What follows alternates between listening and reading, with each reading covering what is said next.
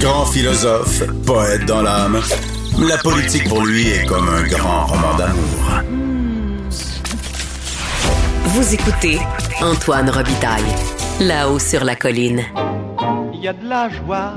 Bonjour, bonjour les hirondelles, il y a de la joie. Dans le ciel par-dessus le toit, il y a de la joie. Et, bonjour, Geneviève Lajoie. Bonjour, Antoine. Robitaille. Geneviève la Lajoie est correspondante parlementaire à l'Assemblée nationale pour le Journal de Québec et le Journal de Montréal. Et tous les vendredis, un de nos vadrouilleurs nous propose à tour de rôle sa revue de la semaine. Et c'est au tour de Geneviève et on commence par sa nouvelle sous-estimée de la semaine. Oui, sous-estimé en début de semaine, vous vous en souviendrez peut-être, peut-être pas. L'Hystério euh, a annoncé, la députée libérale, euh, qu'elle ne serait pas candidate aux élections de 2022. Bon, on est peut-être en campagne euh, électorale fédérale, mais, mais c'est quelque chose d'important pour la politique québécoise. Euh, on ne s'y attendait pas, bon, mais c'est la première libérale à annoncer qu'elle ne sera pas candidate aux prochaines élections. Elle est âgée de 55 ans, là. Elle est toute jeune. Voilà, pour, pour une politicienne, c'est pas très âgé, effectivement. Écoute, c'est un bambin aux États-Unis. Les politiciens ont tous dans 70 ans. Donc, euh, euh, ce que ça signifie, c'est la première, c'est que l'année préélectorale est lancée au Québec, Antoine. Ben oui, c'est clair. Oui, donc là, ça y est, c'est fait. Et je te rappelle qu'un peu plus tard cette semaine, il y a même Pierre Fitzgibbon qui a, annon- qui a annoncé qu'il serait, lui, candidat aux Ben prochaines oui. élections. Donc, ça, ça a été la première, mais ça ne sera pas la dernière, Antoine. Ben non, comme André Boisclair l'avait dit en 2007, je crois, il y aura d'autres départs. Oui, effectivement. Il y aura d'autres départs. Et euh, en tout cas, pour avoir parlé à plusieurs libéraux cette semaine, ça se passe un peu particulièrement dans les partis politiques. Qui restera, qui ne restera pas. Euh, il y a un député libéral, euh, sous le couvert de l'anonymat, Mm. qui me racontait, Alerte confidence. qui me racontait euh, que, comme à chaque élection, il y a une rencontre avec la chef. Dans ce cas-ci, c'est une chef, évidemment, euh, Madame Anglade. Et puis là, bon, qu'est-ce que veut le candidat? Mais qu'est-ce que veut la chef? Et là, il y a une discussion autour de ça. Ça s'est passé cet été, hein, ces rencontres-là. Je pense qu'elle a rencontré pas mal tout son caucus. Ben, elle a rencontré des gens, mais euh, les rencontres ne sont pas terminées. Il y en a qui, bon, leur réflexion personnelle n'était pas terminée. Ils doivent re-rencontrer euh, dans les prochaines semaines là, la chef, euh, qui, elle, doit dire aussi au- au- au- aux députés, ben, moi, ton comté m'intéresse pour présenter quelqu'un. Mhm. Ou, ben, j'ai besoin que tu restes, toi qui es un homme d'expérience ou une femme d'expérience. C'est ça. L'hystério, est-ce qu'elle part en claquant la porte? Ben, on lui a posé la question euh, lors de la conférence de presse qu'elle a, qu'elle a, qu'elle a donnée cette semaine. Euh, je pense que tu as un extrait, Antoine. Oui, j'ai un extrait, mais il faut avertir l'auditeur, c'est qu'on t'entend taper euh, furieusement sur ton clavier. Puis c'est très drôle. Je, je veux, je veux le laisser parce que ça, ça donne une idée de la manière dont on travaille. On écoute les stéréos. Mais je pars sans aucune animosité, aucune pression du parti, aucune pression de l'entourage de la chef, aucune pression de ma chef, aucune pression de mes collègues. Au contraire, je pense que Alors, on t'entendait vraiment taper. C'était une citation importante, je crois. Oui, justement, quand il y a une citation importante, évidemment, c'est le moment où on tape très fort. Bon, je tape très fort sur mon clavier, il faut le dire. Mais il faut, faut, faut savoir que cette conférence de presse-là, moi, je l'ai couvert euh, par Zoom. Donc, euh, j'étais à Québec, euh, donc euh, dans, mon, dans mon salon, à taper pendant que Madame, Madame la nouvelle réalité était dans joue dans son comté. le journalisme COVID. Voilà. Et donc, comme on le disait euh, tout à l'heure, euh, il y aura, elle ne sera pas la seule à quitter le navire li- libér- libéral, ça c'est certain. Euh, il y en a plusieurs dans les rangs libéraux qui réfléchissent, d'autres qui ont pris leur décision puis qui ne veulent pas l'annoncer tout de oui. suite. On pense à qui? On pense à Pierre Arcan, Oui. on pense à Kathleen Veil, Hélène David, Carlos Létard, Gaétan Barrette, pour ne nommer que ceux-là. Euh, Pierre Arcan est le plus âgé, hein, 69 ans. Oui, mais ça fait longtemps qu'il est là. Ben oui. Mais en même temps, euh, à- aux dernières élections, euh, Philippe Couillard aurait probablement été intéressé par son comté, mais euh, il faut aussi garder dans ses troupes, comme je le disais tout Tu à veux l'heure. dire, il aurait voulu se présenter là? Philippe Non. Couillard? Non, non, c'est ça. Non, non, mais ce que je veux dire, c'est qu'il aurait peut-être voulu son, son comté pour présenter un candidat vedette, tout C'est ça. ça. Parce que c'est un comté, là. Les gens qu'on vient de vous nommer, ce sont tous des châteaux forts. Euh, ils représentent tous des comtés de- des châteaux forts libéraux. Et ce qu'on m'a dit, c'est qu'on a beau avoir des châteaux forts, il est difficile d'aller chercher des candidats forts pour Voilà. le Parti libéral parce que les perspectives de, de gagner euh, d'être au gouvernement sont très, très faibles. Oui, et justement, c'est ce qui euh, contribuera certainement euh, à faire quitter certains députés, c'est-à-dire avoir la perspective de passer quatre autres années dans l'opposition. Évidemment que ça ne plaît pas à tout le monde. Il y en a que ça ne dérange pas, mais d'autres qui vont se laisser convaincre par, par cet aspect-là, puis vont dire, bon, ben là, moi, je suis je suis tannée, je m'en vais. Là. Le pétard mouillé de la semaine maintenant.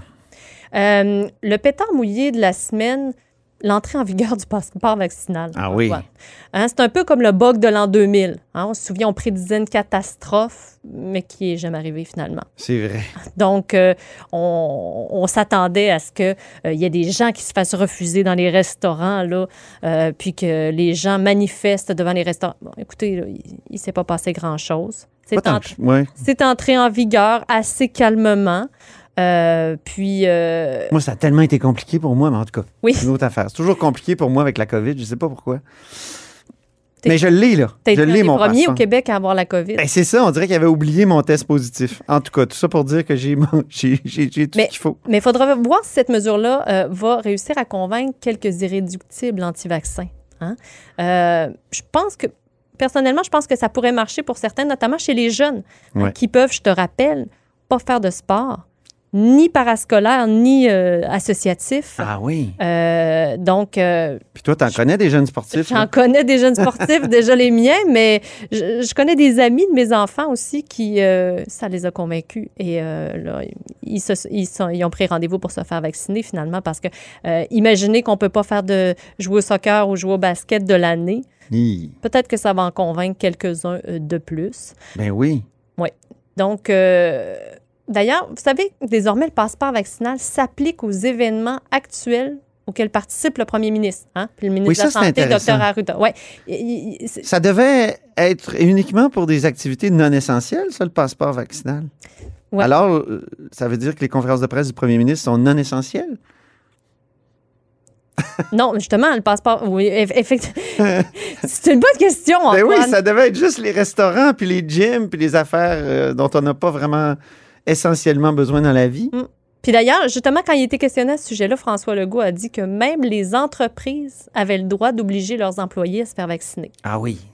Mais son ministre du Travail, Jean Boulet, a, été, a dû recadrer le tir un petit peu. OK. On a un enregistrement de Jean Boulet. C'est un, encore un enregistrement, comment dire, qui, qui démontre le travail journalistique. C'est dans un couloir, puis c'est un de tes collègues là, qui est allé cueillir euh, cet extrait. On l'écoute. Il faut d'abord rappeler qu'il y a des droits fondamentaux qui sont prévus dans la Charte, notamment l'intégrité physique, la vie privée. Il ne faut pas porter atteinte à ces droits-là, à moins que ce soit véritablement nécessaire et à moins que le niveau de risque soit suffisamment élevé pour le justifier. Donc, ce qu'il faut dire aux employeurs, c'est qu'on n'a pas l'intention de s'évisser dans l'exercice de leurs droits de gestion. Alors, rés- résume-nous un peu, Geneviève, parce qu'il y avait un petit peu d'écho. Légèrement. Mais on se sent sur le terrain, hein? Voilà! On se sent, voilà, sur le terrain. Donc, il a précisé finalement que le statut, le statut vaccinal, ça peut pas être un facteur de discrimination à l'embauche. Hein? On peut pas se rendre là. Puis ça peut pas servir de justification pour congédier quelqu'un. Donc, même si le premier ministre a dit ça, son ministre Boulay a été obligé de le recadrer un petit peu. Donc, ça coince un peu. Maintenant, le vainqueur de l'ombre, qui est-il? Oui, j'ai. de la semaine? J'avais pas d'autre expression que le vainqueur de l'ombre. Tu tu me diras si c'était quelque chose de mieux, mais euh, bon, on a vu que Pierre Fitzgibbon a repris ses habits de ministre de l'Économie cette semaine. Après trois mois de purgatoire éthique, on se, souvient que euh, la, commissaire à l'éthique avait euh, déposé trois, pas non, excusez-moi, pas un, pas deux, pas trois, quatre rapports au sujet de la position éthique très difficile euh, de Pierre Fitzgibbon qui devait vendre ses participations dans deux entreprises qui font affaire avec l'État avant de pouvoir réintégrer le sein des saints, c'est-à-dire le Conseil des ministres. Euh, donc, c'est une victoire finalement, on n'en a pas beaucoup parlé, mais cette semaine, c'est une victoire pour la commissaire Ariane Mignolet. hein, Vraiment? Il l'a pas toujours eu facile. hein, Je depuis trouve que son poste s'en trouve et la fonction s'en trouve renforcée. Elle a réussi à, à- à vraiment faire plier un ministre du gouvernement. Oui, ça, ça a Ça, été long, ça a été ardu et ça a pris quatre rapports Ouais. Avant que le premier ministre, François Legault, et Pierre Fitzgibbon acceptent euh, la situation, c'est-à-dire, visiblement, il, contrevient au code. Mais tu sais, quand on veut des contre-pouvoirs, euh, on met toutes sortes de choses en place, des garanties d'indépendance dans la loi, tout ça. Mais parfois, les personnes qui occupent ces postes-là n'osent pas utiliser les contre. Je pense par exemple à Marcel Leblanc, qui était euh, directeur général des élections. Euh, je pense à Jacques Saint-Laurent, qui a été commissaire à l'éthique. C'est des gens qui faisaient très attention, comme s'ils n'étaient pas indépendants. Là, Ariane Mignolet a fait preuve d'indépendance. Elle a, elle a mis son pied à terre, puis elle a réussi à faire plier un ministre. Chapeau. Voilà, moi, c'est pour ça que je l'a- je l'appelle le vainqueur de l'ombre cette semaine, parce que c'est ça, on a entendu parler de Pierre Fitzgibbon, la- c'est la vainqueur. La vainqueur de l'ombre, Ouais. oui, en tout cas. Euh, mais c'est- c'est- en plus, elle- comme je disais, elle l'a pas eu facile depuis le début. Je, je te rappelle que lorsque le libéral Pierre Paradis euh, avait été, euh, vi- en tout cas, violait le code à l'époque, Absolument. ça n'avait pas été facile non plus. Il s'en était pris personnellement à elle. Euh, mais elle n'a pas lâché et elle est revenue à la charge cette année pour faire euh, un quatrième rapport sur Pierre Fitzgibbon et ça, a convaincu le gouvernement de, régler euh, les, euh, les, petits conflits éthiques euh, de Pierre Fitzgibbon. Et là, le revoilà euh, aux commandes du ministère de l'Économie. Donc, euh, on- à suivre, voir s'il y aura d'autres conflits qui vont se présenter et euh, auxquels Mme Mignolet devra euh, s'attaquer. En tout cas, elle a établi un précédent dans la, non seulement dans l'espèce de jurisprudence qui se crée à travers les rapports, mais aussi dans l'attitude. Tout à fait. Puis maintenant, donc, c'est respect envers la commissaire à l'éthique. Voilà. Le prix citron de la semaine, Geneviève, à qui revient-il? Je pense que c'était le, le prix citron de la semaine dernière, mais je, je- je- en tout cas, ou la ça te fait de la plaisir de, la donner, de le donner cette semaine, de l'accorder? Yves-François Blanchet, Le, chef du, Bloc québécois. Bon, on se rappelle sa toute nouvelle sensibilité aux arguments en faveur du troisième lien.